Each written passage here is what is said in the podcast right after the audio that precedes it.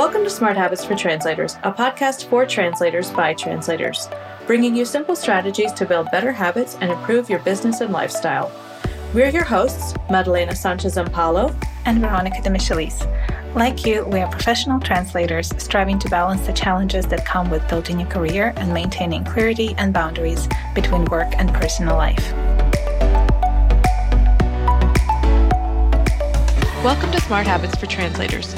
Today's topic may seem unexpected, but we're very excited to share it with you, and we hope that this will spark some ideas. If you ask a translator or an interpreter what they like the most about their work, many will say that they love learning new things every day and enjoy the creative process that goes into conveying a message from one language to another. Our jobs require creativity and curiosity, and we're very excited to bring a special guest today to join us in discussing how we can cultivate these qualities. We're thrilled to welcome a colleague, friend, and a fellow podcaster, Mireya Perez, to join us today.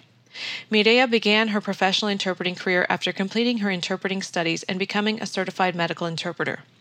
She worked as a medical interpreter in both a general and children's hospital before becoming a staff interpreter in a K 12 public education school district, where she spent nearly a decade helping to highlight the roles of trained interpreters in education. Currently, Mireya is the proud owner of Brand the Interpreter Incorporated, an up and coming multimedia learning platform which includes the Brand the Interpreter podcast, a show dedicated to sharing the stories of language professionals from around the world. She holds a master's in communications and enjoys reading and sharing about topics such as creativity, personal branding, and strategic communication management. Welcome to Smart Habits for Translators, Mireya. How exciting to be here. Thank you so much, Mireya. We are thrilled that you're joining us today.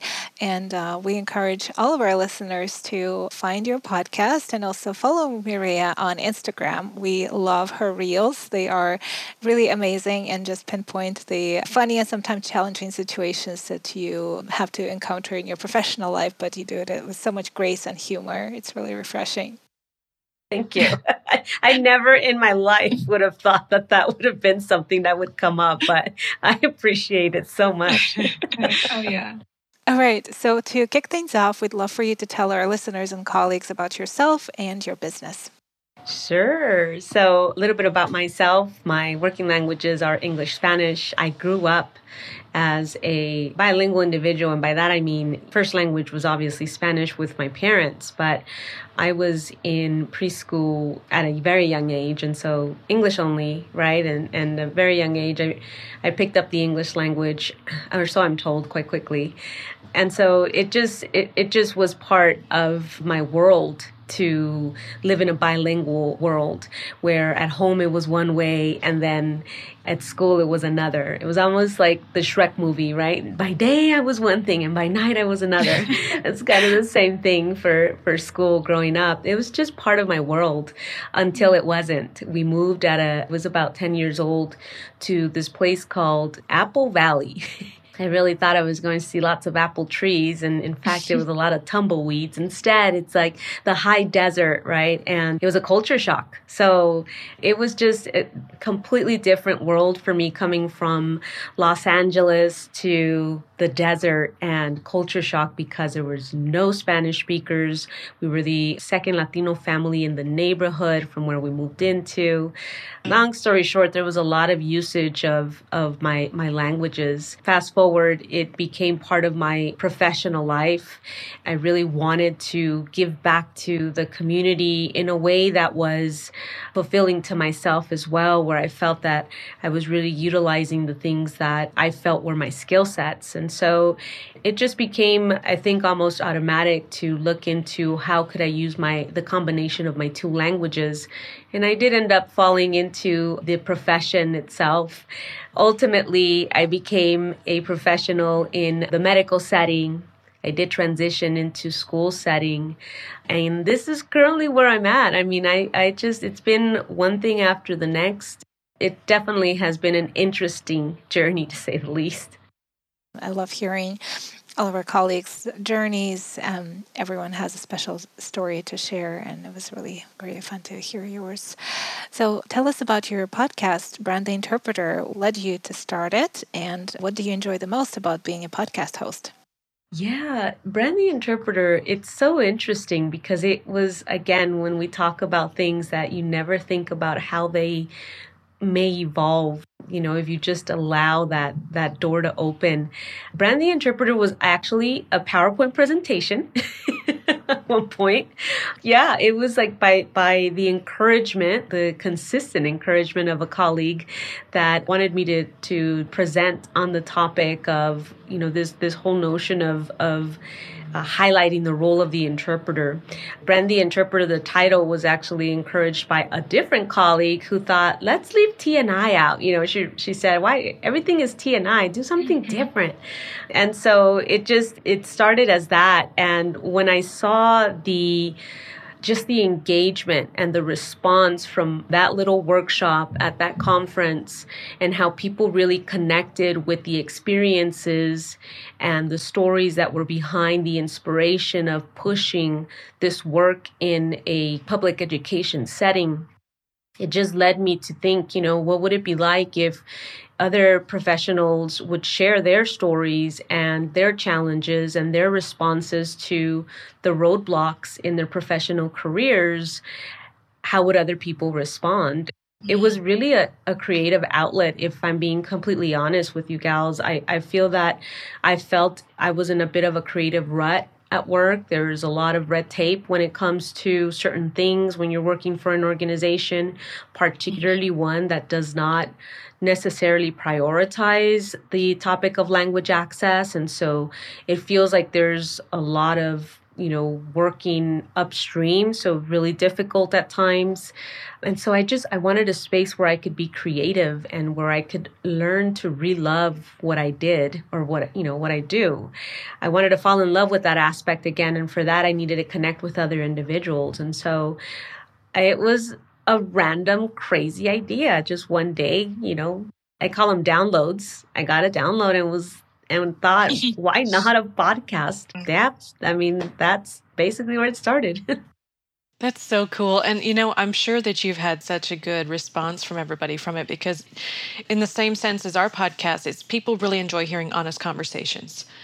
I think I've told you before, you're maybe the best interviewer I've heard in our field. So you have great guests. And also, I feel like you connect with your guests as well really nicely. So it's always a pleasure to listen to yours. But I think the honest conversations and the creative side of it are what really resonate with people. Thank you, Madalena. It means a lot to hear that, especially from you. So excited when Madalena said yes to being my guest.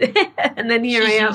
So I, I really appreciate that. But absolutely, I think that's one of the things that took me by surprise the most is seeing that other people connected with that storytelling process, which, you know, I've always sort of embedded in the work that I did, which I feel that had a lot to do with some of the gains that we had in the organization, in, in the school district district was because we did embed this storytelling process. And so when I saw the way people responded to the podcast, which by the way, again, complete surprise to me. I was going to have my coworkers as my listeners. That was that was the extent of you know where I where I thought yeah. this would go. But for me, it was more about the creative aspect, right? I, I wanted to put something together that I was having fun with, and that everything that I felt I had in terms of skills, I could apply it somewhere. So I wasn't even really thinking about where the podcast would go until I started receiving the feedback. And so I knew that at that point, yes, you're absolutely right. The conversations, the organic conversations, and, you know, just the process itself of storytelling most definitely connected with the audience. And I couldn't be more grateful. Awesome. I love hearing that. And I think that also comes through on your social media. So kudos to you. Thank you. So, Mireya, what values led you to become an interpreter, and how do you think that they show up in your business? Yeah, I feel like in the beginning, you know, when when especially when you're looking to apply your skill sets in a professional way, I don't know that it was necessarily values that led me into this. I think it was more curiosity and my mm-hmm. desire to be able to connect what I felt were my only skill sets, in this case being bilingual and giving back to the community. But I always had this desire to give back in an impactful and meaningful way because I did see individuals like myself that were bilingual supporting and helping, but it wasn't and I hate to say it in this way, but it's the only way I could express it it wasn't impactful. It was almost like, you know, it was by default, if you're bilingual, you were going to support certain pockets of the community. And that just wasn't what I wanted to do. I wanted to do it in an impactful way. I didn't know what that was going to look like at first. I just knew that I couldn't just say I'm bilingual and I want to help the community. So I wanted to do it in a professional way. And you know, thus began my journey of identifying trainings and what I could afford because let's be honest, that's really what was leading whether or not I was going to be able to obtain the training when I was young. And so I looked into trainings that I could afford that had substance. And so I did end up finding a community college that I could afford to pay to pay as I went and that I felt had substance and I say that because of the instructors that were part of the program. And I feel that that's really what ended up leading the way eventually I realized that the value of professionalism and giving giving back in a meaningful way were were values to me that I didn't identify at first. At first it was more about curiosity and how I could apply the things that I did have under my belt and be able to turn that into something that was meaningful for both ends for myself and for the people that I was serving. I like that. That's wonderful. And I can see like you're still using that curiosity in the things that you're doing now, which is cool. I do. I'm super curious. I shouldn't be, but I but I totally I shouldn't be in some things I should say. but I yeah. totally am. Yeah. That's good. No, I think that's wonderful. And it's probably what helps you to keep things fresh and keep things, you know, moving forward in many ways is curiosity. So, switching gears a little bit to the topic that we love to talk about here is smart habits. What would you say are some smart habits that have been crucial in your career so far?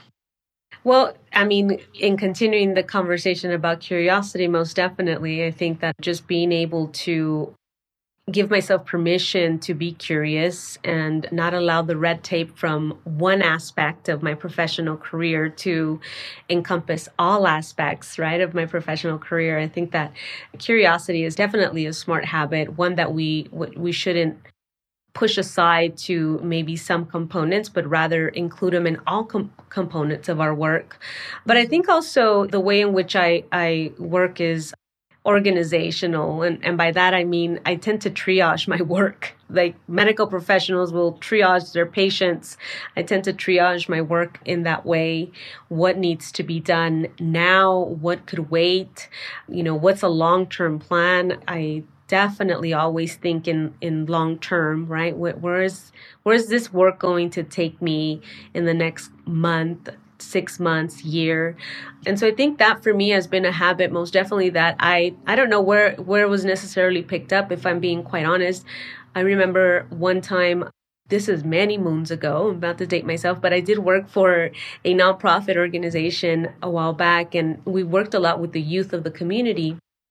And I remember that years later she came back to thank me.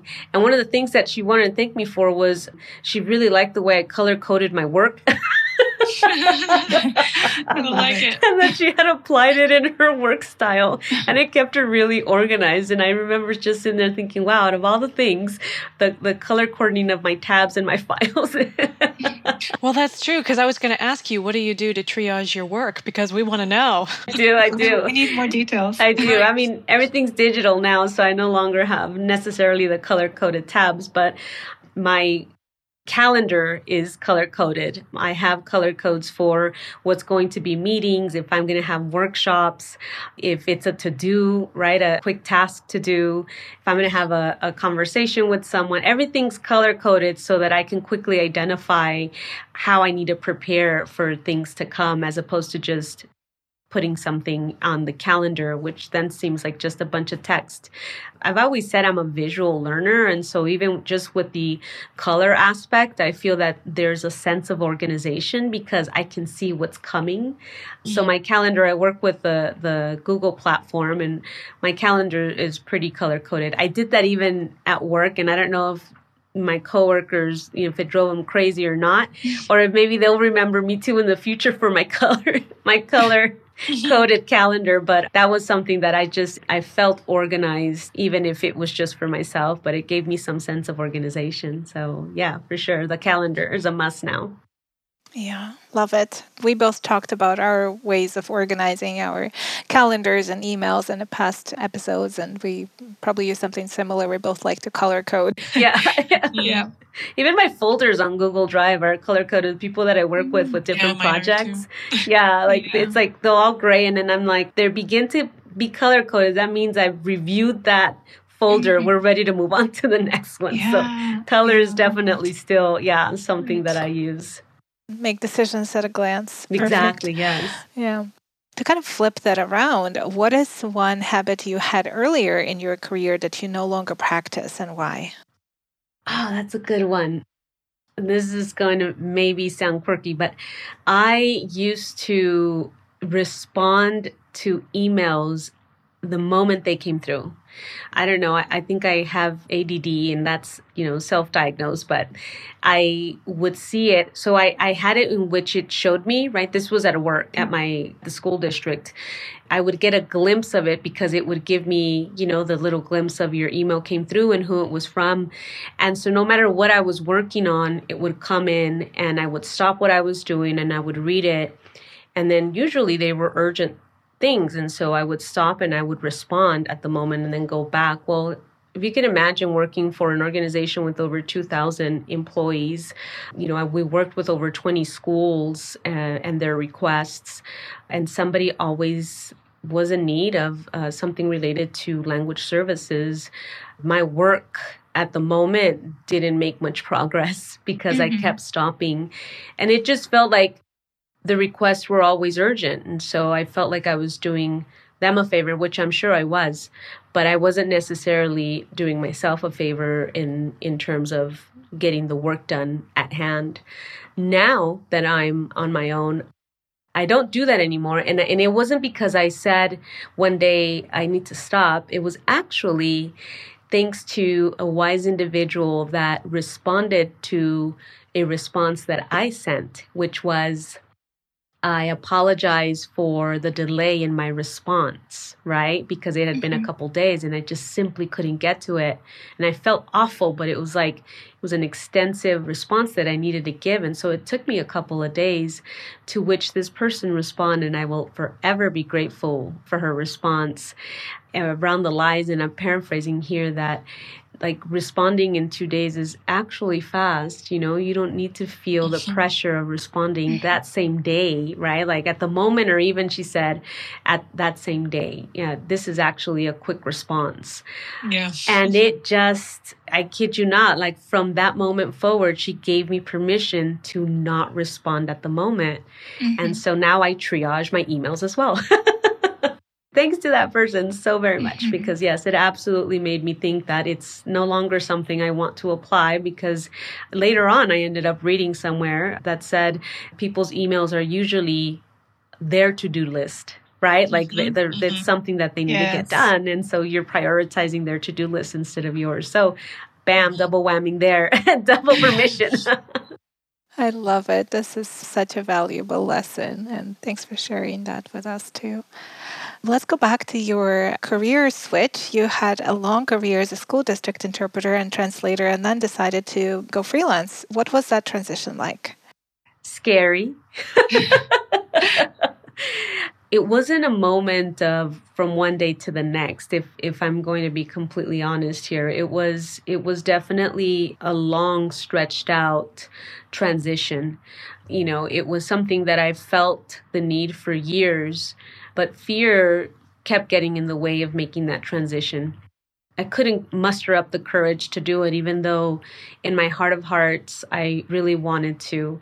And it started to get to the point where I just felt like it was I was in this rut no matter how much I was doing, right, in the in the company with the school district, it wasn't meeting what my heart felt like doing.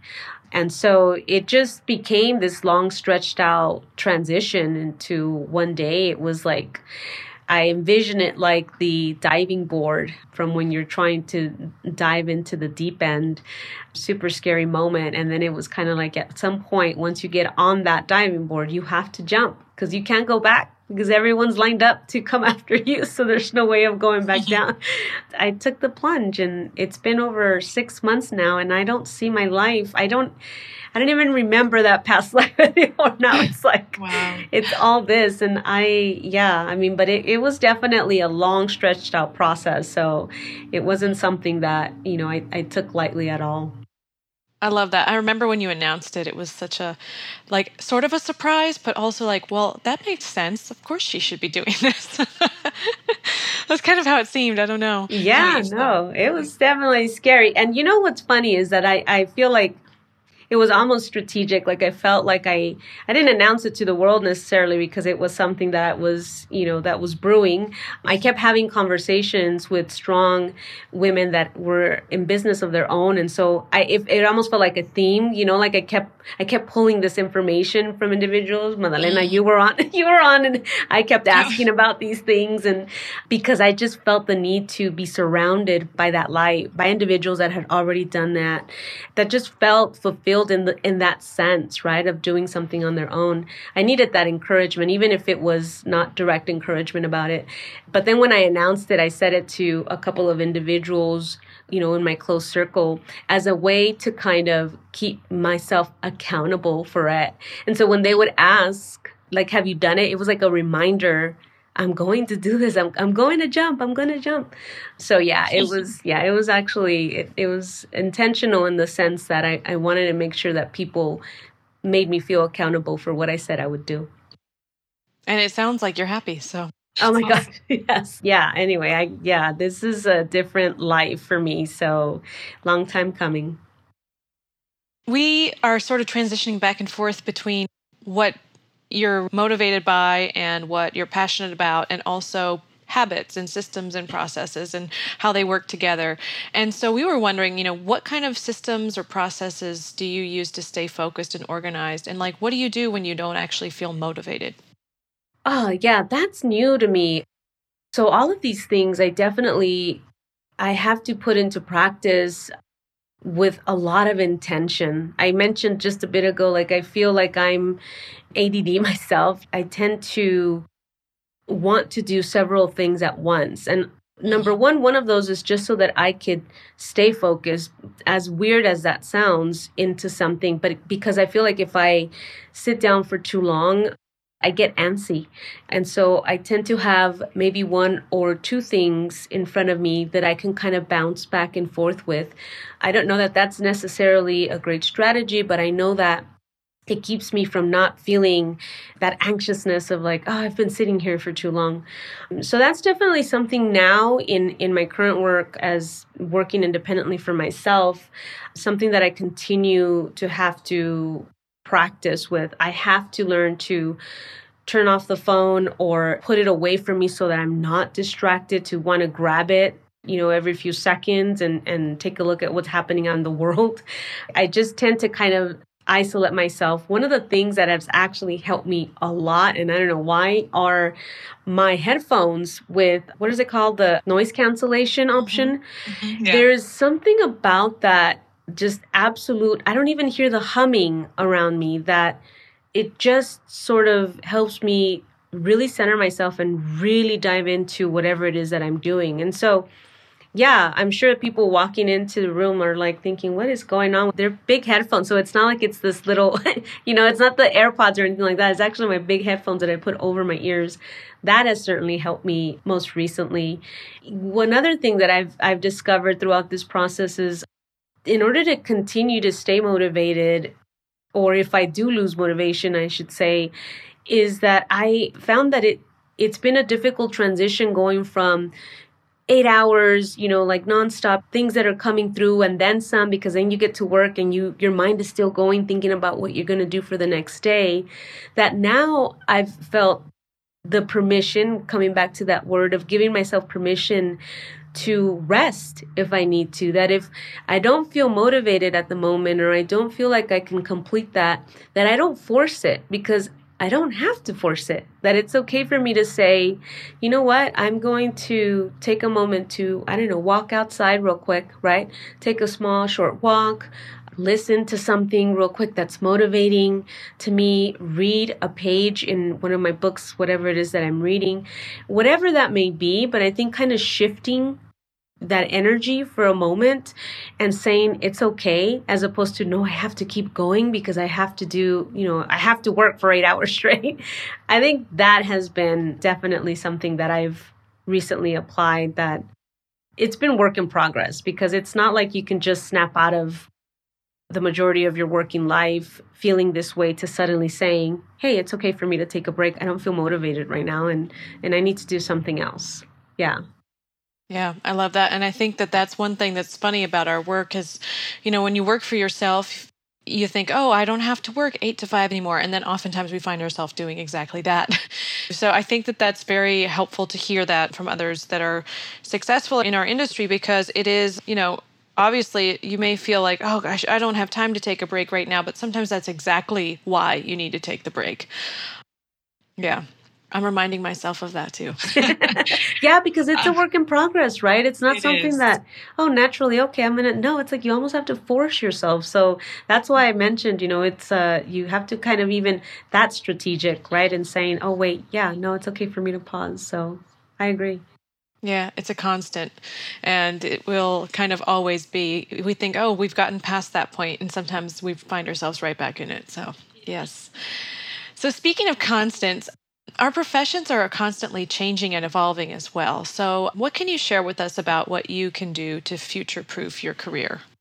Wow, yeah, especially lately, right? With all the the buzz about the new technologies and everything that's that's occurring on the industry um, mm-hmm. in the world in general.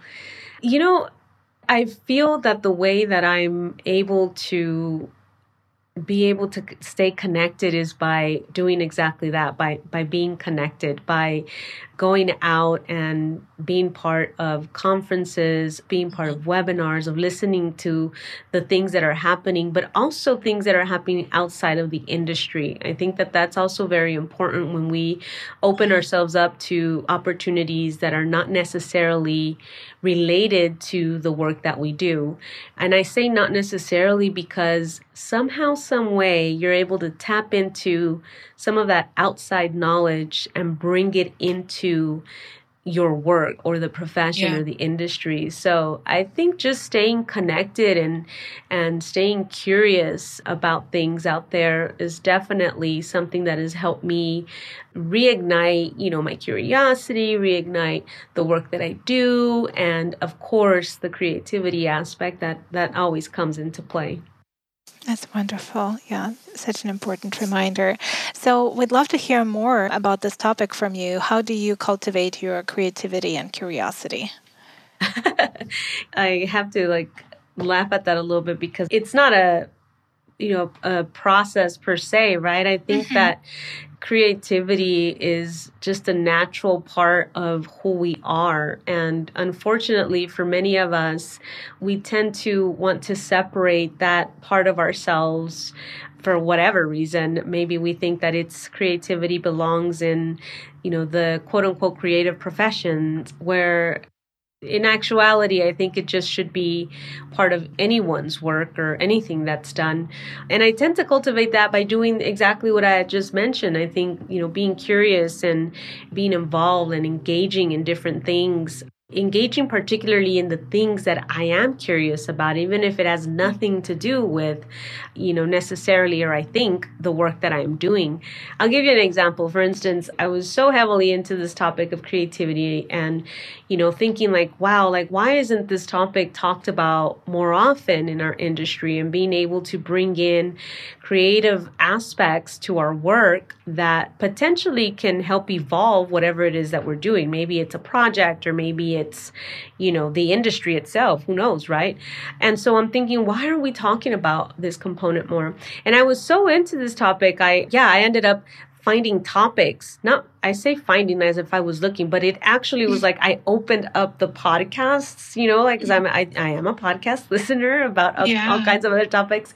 And guess what the topic was on like three of my favorite. It, and it was like the title was there, like the creative process, or or you know, t- tapping into your creativity. And I was like, come on, like that's the synchronicity right there yeah. is like unbelievable. So I think just being able to open ourselves up to the curiosities so that we can see what comes in is what keeps us creative. And the creative aspect is an evolving aspect. I think it's never, it's not stagnant. I tend to do a lot of writing too. So I'll like, my idea maybe that makes no sense right now or you know that inspiration maybe i don't see how it applies but i do a lot of writing. I'm one of those collectors that collect different notebooks. so I've got like mm-hmm. notebooks everywhere, notepads, and I'm always writing different things down. So I think that that just stirs up potentially something in the future or even if it's in the moment but that you can connect to later on just staying curious that would be the main thing yeah Wonderful. So, what do you think are some challenges that our colleagues, translators and interpreters, run into when it comes to maintaining curiosity at various stages in their careers? Well, perhaps I don't know. Like I, I, I think back in my experience and what made me feel that I was not a creative individual for for a number of years, and I think it's allowing the outside forces and by that i mean maybe it could be people you work with you know or just experiences potentially that you've had to sort of say your creativity or what you're thinking does not apply here and I'll give you an example, for instance, of why I say that. I felt that there was a lot of more things that I could do and I could offer in the organization that I worked with for so for so long. But as I mentioned earlier, there was a lot of red tape, right? There's always mm-hmm. a revolving door of administration, and so there's just always something constantly changing that would not allow for that creative aspect. Now, for some reason, that burning desire was always there. And so rather than say, well, I can't do it because I'm not allowed to. So, you know, my my work only allows for so much creativity and that's it. It was finding a way of applying it somewhere else. And so finding a creative outlet for me ended up becoming the podcast, which ended up opening doors to all kinds of other opportunities, which at the end I was like, wow, I actually am a creative person. you know? yeah, you are. but I didn't I didn't see that until I realized that I needed to let go from what people what people would say I could do, right? The extent of what I could do to giving myself that permission to saying, well, if I can't do it there, then I'm going to do it over here for myself. And I think that basically was, for me, it was just, you know, world shattering because I never would identify myself or describe myself as a creative individual until I gave myself that permission to do so. I love hearing that. And I think it's also important to like not keep yourself inside a box. We've talked about that a little bit here before. You know, just because people expect certain things of you because of your profession or because that's what everybody else does, it doesn't mean you can't do something different with that too. Uh, and that applies to the work. I think that that's one of the things that a lot of people potentially i mean i know i did and you know I, I fell into that that box of thinking that i had to separate the two things that it couldn't work in combination where i've realize now that it is in those intersections, right? The intersection of what we love, what we enjoy, and what we're curious about, that potentially new things arise. Mm-hmm. But it took me many years to be able to say, hey, yes, this part is okay to bring into the work that I do. So it's a learning yeah. progress. yeah, and it will always be, right? For sure. You're right. It can coexist. So, Mireya, if we have you know colleagues who are translators and interpreters listening to this and they want to cultivate their creative side what are some things they can do to find the time and opportunities to engage in creative activities yeah, those things are always, I think it really does depend, obviously, on the individual. But I would say those things that you're curious about, you know, for instance, if you enjoy cooking content or things of that nature, opening the door to to squeezing in those things during your your daily routine. You know mm-hmm. whatever that may be i think that we sometimes again i mentioned we want to separate the two but i i did find moments like for instance and i go back to my experiences of course right because those are the examples that i have. I commuted over an hour to get to the office from where i lived to where the office where the school district was. And for the first few years it was like i just uh, let's just say that the radio played the same songs for too long you know like, and i was so bored and this is where the audiobooks and the podcast came in because one day I just decided I want to switch that channel, right? It wasn't like the radio channel. It was like I wanted to switch what I could use this time with. Like I could potentially be learning things during one hour each way, right? That was mm-hmm. two hours worth of content on something. And so because I, I made that decision to insert that in my schedule, it was a daily routine that didn't change. It was what I was doing with that time that changed, that I started learning new things, feeling inspired, feeling motivated, feeling like, yeah, my ideas weren't that crazy because there are other crazies out there along, you know, along with me. But it was only because, again, I allowed for that opportunity to enter my space, to enter my realm. Otherwise, I don't think I would have thought of any of the crazy things that I feel were crazy.